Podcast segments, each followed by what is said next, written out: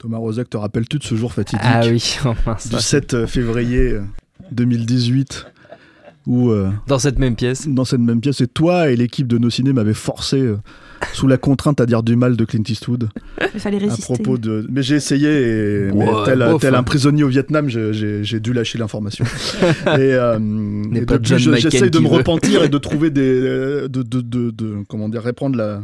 prêcher la bonne parole de Dieu cinéma sur terre, monsieur Clint Eastwood, n'est-ce pas, et conseiller le reste de sa filmographie au gré de nos émissions. Très bien.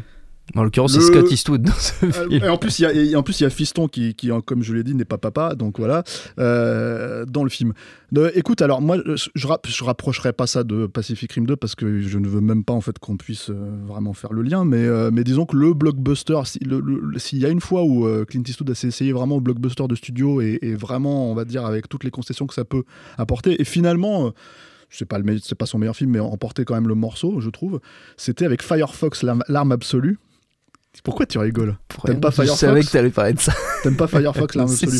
Qui est un très bon film quand, comment dire, c'est l'histoire de Clint Eastwood qui joue un pilote qui doit voler le Firefox, enfin récupérer le Firefox, et donc c'est Mitch, film d'espionnage, Mitch, film d'action pétaradant, et bon, il faut être honnête, la partie espionnage fonctionne beaucoup mieux, heureusement c'est la plus grosse, quoi, mais bon, quand t'es gamin, voir Clint Eastwood, mener par le manche à balai un avion supersonique et échapper aux méchants russes, c'est plutôt cool, voilà.